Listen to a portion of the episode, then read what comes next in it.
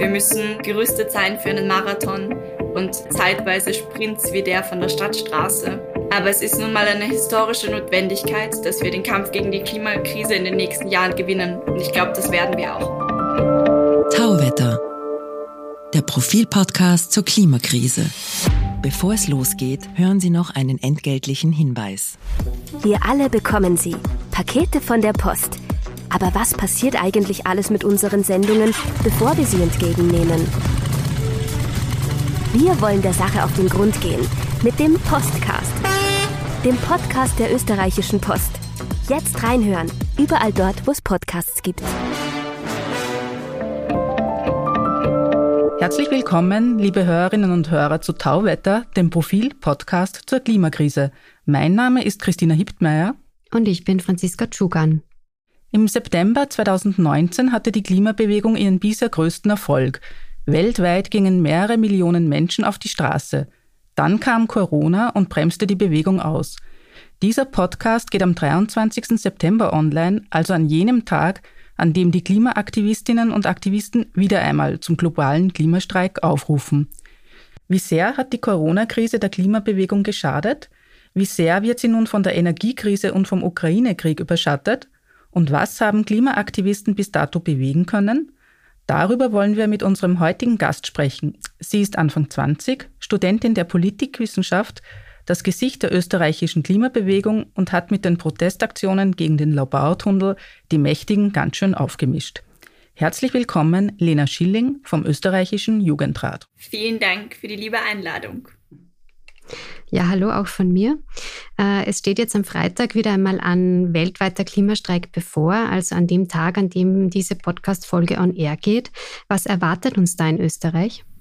Ich glaube, wir können mit ähnlichen Ergebnissen rechnen wie die letzten Klimastreiks. Es ist wieder ein weltweiter Klimastreik. Das heißt, das ist immer so schön. Man denkt sich am Abend, wenn man schlafen geht, die ersten beginnen gerade zu streiken irgendwo auf der Welt. Ähm, und wenn man selbst beginnt, weiß man, andere, in anderen Ländern wird auch gestreikt. Also ich glaube, es ist wie immer ein Zeichen der Selbstermächtigung und zeigt auch, dass die Klimakrise und der Kampf für die Klimakrise nicht vorbei ist, sondern eben 2019 begonnen, zwei Jahre Pandemie und fast vier Jahre später stehen junge Menschen noch immer wütend auf der Straße. Das finde ich schon einen ganz schönen Erfolg. Das auf jeden Fall. Nur waren es eben äh, 2019 wirklich Millionen weltweit. Wie kann es denn gelingen, dass auch diese Woche wieder so viele Menschen äh, dazu bewegt werden? Ehrlich gesagt weiß ich gar nicht, ob diese Woche so viele Menschen dazu bewegt werden können, aus einem ganz einfachen Grund.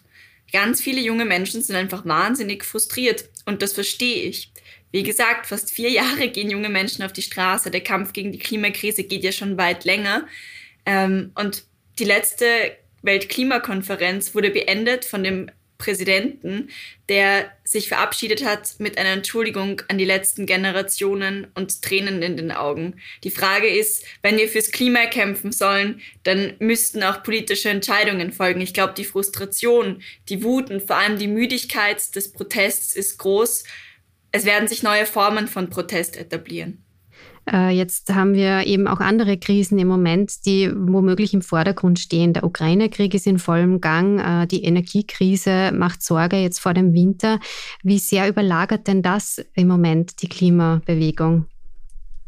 Naja, tatsächlich hängen diese Krisen ja alle miteinander zusammen oder zumindest die meisten. Wenn wir über die Energiekrise reden, dann reden wir über eine Krise, in der wir gerade erst sind weil jahrzehntelang zu wenig gemacht wurde, weil wir jahrzehntelang weiter in die Abhängigkeit von Fossilen investiert haben, statt in Erneuerbare zu investieren. Wenn wir über eine Energiekrise reden, dann müssen wir einerseits klar über die Sofortmaßnahmen reden, die passieren, damit Menschen heizen können, damit wir diesen Winter alle gut überstehen. Und auf der anderen Seite aber genauso wie in der Klimakrise um einen langfristigen Plan und eine langfristige Wende. Das, das Problem ist natürlich, dass in Deutschland jetzt diskutiert wird über Laufzeitverlängerungen von AKWs. Äh, in Österreich soll das Gaskraftwerk Mellach auf Kohlebetrieb umgerüstet werden. Fürchten Sie nicht, dass da die Energiekrise dafür sorgt, dass wir in Sachen Klimaschutz wieder zwei Schritte zurückwandern? Es wäre der vollkommen falsche Weg. Ich glaube, wenn das passiert, ist das ein weiteres Versagen der Politik. Weil wir dann weiter in der Abhängigkeit von Fossilen sind und in diesem Teufelskreis immer und immer und immer wieder gefangen sein werden. Und jede Krise wird uns da weiter reintragen, wenn wir immer nur ganz kurzfristig denken und nicht über zumindest mal ein paar Jahre hinweg. Ich glaube, wenn das passiert, kann man Protest erwarten. Mellach ist nochmal ein bisschen ein anderes Thema, muss man sagen. Ähm, aber klar, auch wenn in einer Regierung mit den Grünen ein Kohlekraftwerk angeworfen wird, ist das natürlich ein ziemliches Armutszeugnis. Inwiefern ist für Sie Mellach ein anderes Thema? Weil die ganze Debatte ein bisschen absurd ist, weil das wahrscheinlich erst sowieso im Winter gestartet hätte. Diese Entscheidung ist aber noch nicht gefallen, weil es dafür einen ähm, Beschluss bräuchte, wo mehrere Fraktionen auch zustimmen, dass das nicht passiert, weil die SPÖ sich dagegen gestellt hat. Dementsprechend wird das Kraftwerk frühestens März, April, zumindest sagt das so der Chef, in Betrieb gehen. Ähm, und dann nicht mal ein Prozent von dem Energiegehalt, den wir von Gas bekommen, substituieren. Deswegen ist es eine Debatte, die, äh, glaube ich, gar nicht geführt werden muss, weil ich nicht glaube, dass es so weit kommt mittlerweile. Sie haben die Politik schon angesprochen. Wie zufrieden sind Sie denn mit der Performance der Grünen in der österreichischen Regierung? Ich habe ein sehr ambivalentes Verhältnis zu den Grünen in der Regierung. Ich glaube, wie ganz viele Menschen. Einerseits äh, gibt es diesen großen Erfolg von der Absage von dem Lobautunnel, wo sich die Ministerin durchgesetzt hat, auch gegen sehr viel Widerstände, muss man sagen. Und da waren wir kurz Verbündete in einem Kampf. Und gleichzeitig natürlich, es passiert viel zu wenig, auch wenn wir das Klimaticket haben. Ähm, aber ehrlich gesagt, kann das nicht reichen für eine grüne Regierung. Es müssten drei Gesetzesinitiativen da sein und das ist das Erneuerbaren Ausbaugesetz, das Erneuerbaren Wärmegesetz und das Klimaschutzgesetz. Ich finde es gut, dass es die drei noch nicht gibt, wenn die vollkommen gehaltlos wären, ähm, so wie die Grünen auch gemeint haben in jüngerer Vergangenheit. Es wird mit ihnen kein unproduktives Klimaschutzgesetz geben aber wir brauchen die Gesetze. Also es ist ein bisschen so ein, es ist eine, eine sehr verzwickte Situation allgemein. Andererseits muss man natürlich sagen, jetzt gerade die Initiative müsste noch viel mehr in Erneuerbare gehen und vor allem, und da sind wir jetzt bei ähm, der Energiekrise an und für sich, kann es nicht nur einen Maßnahmenplan zum Energiesparen von Haushalten geben, sondern es muss jetzt vor allem auch um die Industrie gehen. Ähm, jetzt macht man den Grünen ja immer wieder den Vorwurf, und den höre ich bei Ihnen jetzt auch ein bisschen raus, dass sie sich zu sehr von der ÖVP unterbuttern lassen. Aber ist es vielleicht nicht so, dass man als Juniorpartner in so einer Regierung einfach Kompromisse eingehen muss, weil man sonst zu gar nichts kommt? Auf jeden Fall. Ich glaube, die Frage ist, wie lange kann man das mittragen und sich selbst noch in den Spiegel schauen? Also ich bin mir sehr überzeugt davon, dass viele von den grünen Politikerinnen mit genau dieser Argumentation hervorgehen und ich verstehe sie auch. Aber wie lange will man was mittragen, wenn nach der Hälfte der Regierungszeit noch keins von den Gesetzen da ist, für die man so viel gegeben hat? Also ich glaube, es ist eine Frage, mit der sich die Grünen jetzt selber beschäftigen müssen und ich fände da die Antwort sehr spannend. Wie lange geben Sie der Regierung noch?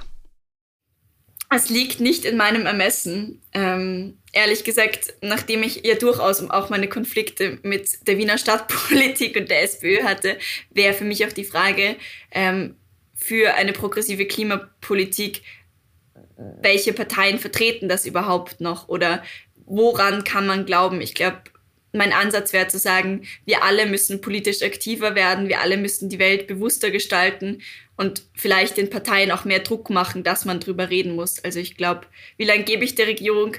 Ähm, am liebsten übermorgen, aber das entscheide ich leider nicht.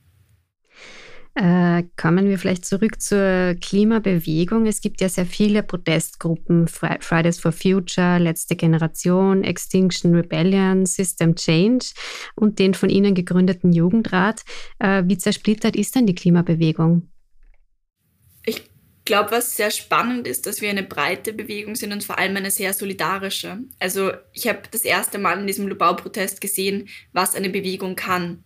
Nämlich ganz unterschiedliche Dinge zusammenbringen, die wir sehr gut können. Und deswegen würde ich sagen, wir sind überhaupt nicht zersplittert, weil wir viele verschiedene Absprachen und Vernetzungscalls haben. Und klar, ich bin nicht mit jeder Praxis von jeder Gruppe super d'accord und finde nicht alles gut, das passiert. Aber es gibt ein sehr großes Verständnis füreinander. Und ich glaube, umso mehr Menschen äh, gegen die Klimakrise kämpfen und für eine solidarische Zukunft, umso besser. Die Klimaaktivisten von letzten Generationen haben äh, Bekanntheit dafür erlangt, dass sie sich auf den Straßen festkleben. Ist das eine Form des zivilen Ungehorsams, die erfolgsversprechend ist, Ihrer Meinung nach?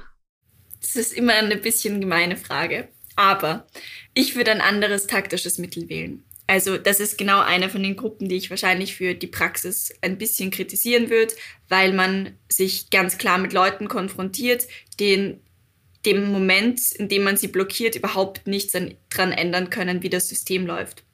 Und in meinem meiner Vorstellung, wie wir diese Welt verändern können, tun wir das mit einer großen Mehrheit gemeinsam und mit den Menschen auf unserer Seite. Und es gibt die Mehrheiten für Klimaschutz. Also das Klimavolksbegehren ist mit einer Studie rausgegangen, dass 63 Prozent der Österreicherinnen für mehr Klimaschutz sind, auch wenn das heißt, dass man weniger Autobahnen baut, zum Beispiel. Das heißt, es gibt diese Mehrheiten und sich dann Menschen entgegenzusetzen im Frühverkehr, die schnell wohin müssen, finde ich nicht die beste Taktik.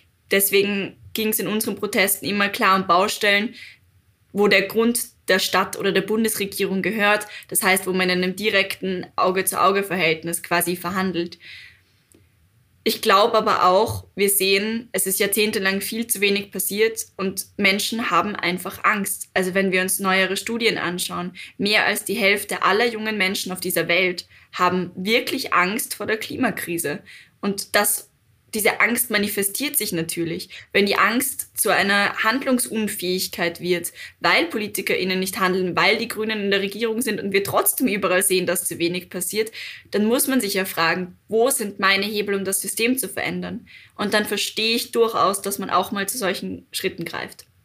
Und müssen Klimaaktivistinnen und Aktivisten nicht auch manchmal ein bisschen nerven? Gehört das nicht auch zu ihrer ähm, Job Description? Ich finde, Nerven klingt so, klingt so klein. Ähm, aber klar, stören. Man muss das System stören, um es zu verändern, um erst zu sehen, wo es klemmt. Aber ich glaube, man sollte halt nicht diejenigen stören, die in dem Moment nichts dafür können, sondern man muss diejenigen stören, die die Verantwortung dafür tragen. Man muss diejenigen nerven und dort nervig sein, wo Handlungsräume sind. Und der politische Rahmen ist nun mal der Rahmen, in dem wir unsere Gesellschaft organisieren. Wie weit dürfen Klimaaktivisten denn gehen? Oder wie weit werden sie gehen? Sie haben es selber gesagt, die jungen Leute sind frustriert ähm, mit Schulstreik und, und, und äh, Straßendemo. So viel hat man dann vielleicht auch nicht bewegt. Äh, wo, wo ist denn die Grenze oder wie, wie sehen Sie das? Ich glaube, die Grenze ist immer eine gesellschaftliche Aushandlung. Es geht immer um einen Diskursraum, in dem wir verhandeln und der hat sich ja schon verschoben. Also ein Schulstreik, über den Anfang gesagt wurde, oh, wie radikal ist denn das, gehört jetzt quasi zweimal im Jahr zu unserer Normalität. Klar werden sich die Grenzen da verschieben, müssen sie auch. Aber ich würde da gern nicht nur über Klimaaktivistinnen reden. Mein Anspruch wäre eigentlich, dass so viele Menschen wie irgendwie möglich an ihren Grätzeln, an ihren Orten, in ihren Bezirken, in ihren Bundesländern aktiv werden. Das heißt nicht immer sich vor einen Bagger ketten. Das kann heißen, sich mit den Nachbarn zusammenzuschließen und für einen Radweg vor der Wohnungstür zu kämpfen. Das kann ganz viel heißen. Ich glaube, viel wichtiger als nur darüber zu reden, wie weit werden wir gehen, ist die Geschichte, wie können wir das System verändern. Und da finde ich jede Radikalität richtig. Radikal im Sinne von das Problem von der Wurzel bekämpfen und das als viele an ganz vielen kleinen Orten. Und wie weit werden Klimaaktivisten gehen, das kann ich ehrlich gesagt nicht sagen. Aber wenn Regierende nicht handeln werden, dann kann ich mir vorstellen, dass das noch sehr weit gehen wird, bis es dann halt irgendwann zu spät ist. Und wie weit sind Sie persönlich bereit zu gehen? Immer so weit, wie ich das Gefühl habe, dass es tatsächlich was verändern kann. Ich glaube, in manchen Dingen von äh, extremen Aktionen, dafür wäre wär gerade zum Beispiel einfach keine Grundlage. Da glaube ich, gibt es keine, keinen Zuspruch in der Gesellschaft. Und es geht eben um eine Diskursverschiebung in Wahrheit. Es geht darum, mit ganz vielen Leuten gemeinsam darüber zu diskutieren, okay, wie kann man es verändern? Wie weit bin ich bereit zu gehen? Naja, ich glaube, eben, bis dahin, bis sich was verändert. Und wie weit das ist, das werden wir in einem gesellschaftlichen Prozess sehen. Kommen wir vielleicht zum Lubau-Tunnel, gegen den Sie ja seit, seit einem Jahr kämpfen. Ähm, Finanzminister Magnus Brunner hat das aktuelle Straßenbauprogramm der ASFINAG unterschrieben, in dem der Lobautunnel nicht enthalten ist. Gleichzeitig betonte er, dass das keine Absage sei. Wie ist denn Ihre Einschätzung? Ist das Projekt jetzt tatsächlich gestorben? Solange die Grünen in der Regierung sind, ja. Danach bin ich mir relativ sicher, dass man versuchen wird, das äh, weiter zu forcieren. Ich kann aber auch sagen, wenn tatsächlich nochmal versucht werden sollte, das zu forcieren, wird es auch da wieder massiven Protest geben. Die Stadt Wien will ja die Stadtstraße trotzdem weiterbauen und droht immer wieder, das von ihnen errichtete Protestcamp zu räumen. Wie ist denn die aktuelle Lage im Camp? Es gibt kein Camp mehr. Es ist ja tatsächlich so, dass wir am 5.9., wie mit der Polizei vereinbart, erstmal ab bzw. umgezogen sind, ähm, mit Ausblick auf, wir werden irgendwo irgendwann wiederkommen ähm, ja, die Stadt Wien hat sich dazu entschieden, diesen Schritt zu gehen und diesen Weg zu gehen. Ich bin mir recht sicher, dass wir das in einigen Jahren als ähm, eine der historisch oder als das historische Versagen der SPÖ bezeichnen werden, ähm, wenn wir dann wissen, was es wirklich bedeutet. Und dazu kann man sich anschauen, dass selbst die ASFINAG in ihren Plänen sagt, dass 2035 auf diesen Straßen ganz genauso viele Leute im Stau stehen werden wie jetzt auf der Tangente weil einfach genauso viele Leute fahren. Das heißt, es wird im Grunde in zehn Jahren ganz klar sein, die Leute werden noch unzufriedener beziehungsweise genauso unzufrieden sein. Schade ist, dass wir es nicht verhindern konnten, dass es da keine Gesprächsbasis mehr gab. Das finde ich tatsächlich schade. Aber, und das ist, was mich positiv stimmt, es gab im Laufe dieses Umzugs äh, einen Zusammenschluss aus ganz Österreich in einem Bündnis, eine Mobilitätswendebündnis, wo die Leute aus Salzburg sind, die die Mönchsberg-Garage verhindert haben, aus fast allen Bundesländern, die gegen fossile Großprojekte stehen. Und ich glaube, da wird es einen historischen, noch größeren österreichweiten Protest geben in Zukunft. Aber das heißt, ähm, der Protest um die Stadtstraße, der ist jetzt einmal ad acta gelegt und dort wird gebaut. Der wird gebaut die, die Stadtstraße ist schon, ähm, also alle Menschen, die da mal vorbeigefahren sind, man sieht keine Bäume mehr, sondern es ist eigentlich alles abgerissen durch die Blumengärten. Ich glaube nicht, dass der Protest ad acta gelegt ist. Ich glaube, es gibt eine, bald eine neue Form von Protest und eine andere Form von Protest. Und das ist genau da müssen wir sagen, wir müssen uns immer wieder den Diskursen neu stellen und neu orientieren. Aber es wird auf jeden Fall weitergehen in irgendeiner Form. Haben Sie da schon eine Vorstellung, welche andere Form von Protest das sein wird oder sein könnte? Ich glaube, das kann ich noch nicht verraten. Ähm, aber die Stadtregierung darf gespannt sein. Abgesehen von der Lobau, die ja trotz allem auch ein Erfolg für die Klimabewegung war, auch in der, in der öffentlichen Wahrnehmung, äh, was sind denn sonst so die, die großen Errungenschaften jetzt in Österreich der Klimabewegung? Naja, von einem Klimarat, der das erste Mal stattgefunden hat, über den man auch diskutieren kann, aber immerhin über Klima als ein Thema, um das man eigentlich nicht mehr herumkommt. Also wir haben das gesehen, es steht in jedem Wahlprogramm. Firmen werben mit Nachhaltigkeit. Wir haben auf jeden Fall einerseits Bewusstsein geschafft für die Klimakrise und andererseits, und das ist, worauf ich viel stolzer bin in Wahrheit, ist, dass ganz viele Menschen Mut gefunden haben und beschlossen haben, dass sie einen Teil von dieser Zukunft selber gestalten wollen. Wir haben Selbstermächtigung bei jungen Menschen hervorgerufen. Wir haben geschafft, dass junge Menschen sich zutrauen, sich den Regierenden entgegenzustellen, wenn Dinge falsch laufen. Ich zitiere an der Stelle manchmal Brecht. Wir haben in der Schule gelernt, wenn Unrecht zu Recht wird, wird Widerstand zur Pflicht. Und dann muss ich lächeln, weil diese jungen Menschen am Freitag trotzdem wieder auf die Straße gehen und angekündigt haben, Schulen zu besetzen. Und dieser Mut, die Gesellschaft und das politische Hickhack nicht so hinzunehmen, sondern der Mut zur Veränderung, der Mut, wenn Krisen da sind, aufzustehen und zu sagen, so geht's nicht weiter. Das ist die Errungenschaft, auf die ich wirklich stolz bin.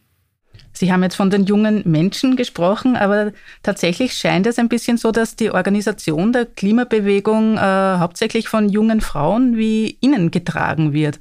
Warum sind denn da junge Frauen offensichtlich äh, engagierter als ihre männlichen Kollegen?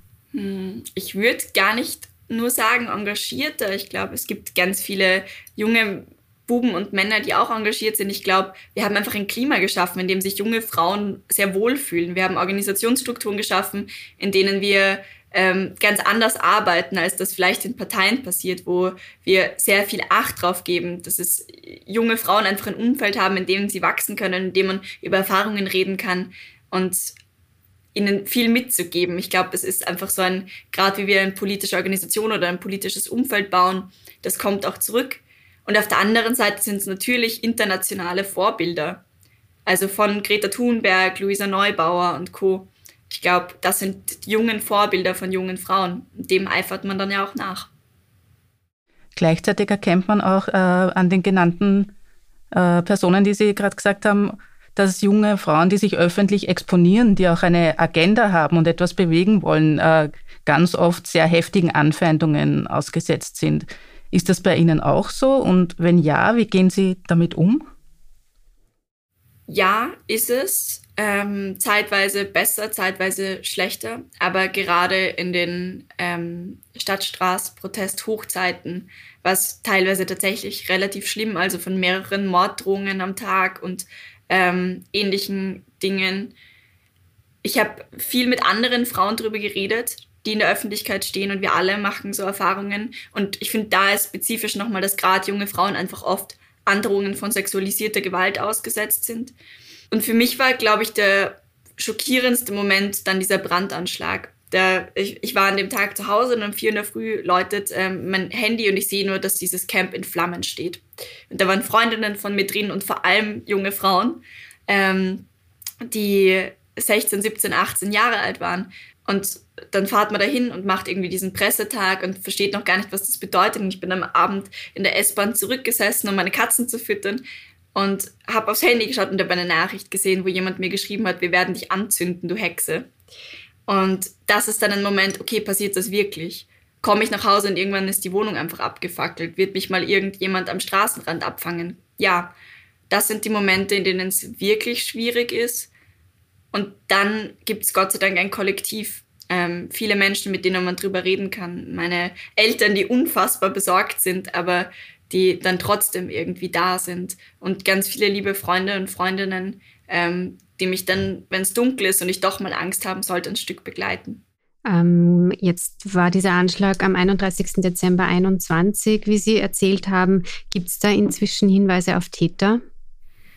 Nein, die Polizei konnte uns noch nicht sagen. Es war ja einige Wochen danach ein zweiter Anschlag, der eben kein Brandanschlag war, sondern das wurde einfach das ganze Camp mit Hakenkreuzen vollgeschmiert und Dinge umgeworfen. Also ist Gott sei Dank niemand verletzt worden. Ähm, auch das habe ich angezeigt. Ich war zweimal beim Verfassungsschutz zur Einvernahme. Wir wissen derzeit den Ermittlungsstand nicht. Wir sind dahinter.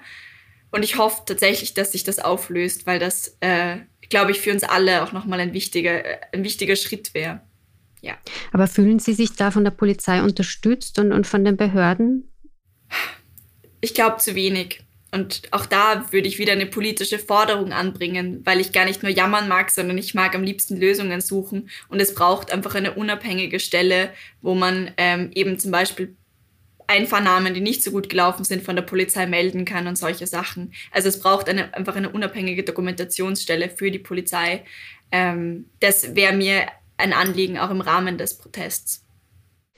Äh, wenn das Projekt in der Labau dann doch irgendwann endgültig gestorben ist, ist das für Sie dann ein Signal, ähm, dass Sie als Aktivistin aufhören oder haben Sie schon ein nächstes Ziel vor Augen? Ich würde mir so wünschen, ähm, dass es damit getan wäre.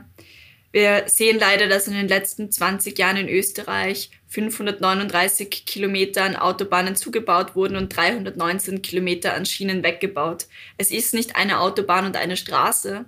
Es war eine der Zentralen für Wien.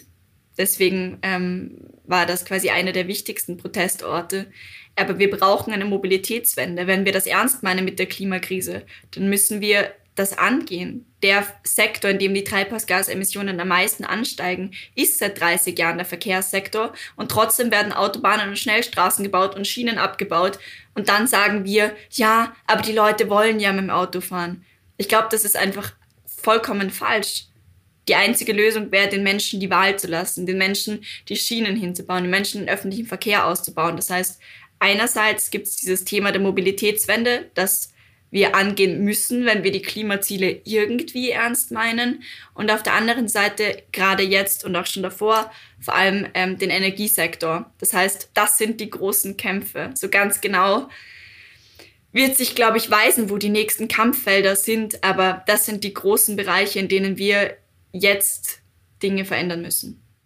Wir haben auch äh, mit dem Sozialwissenschaftler Sebastian Hauns von der Uni Bremen gesprochen.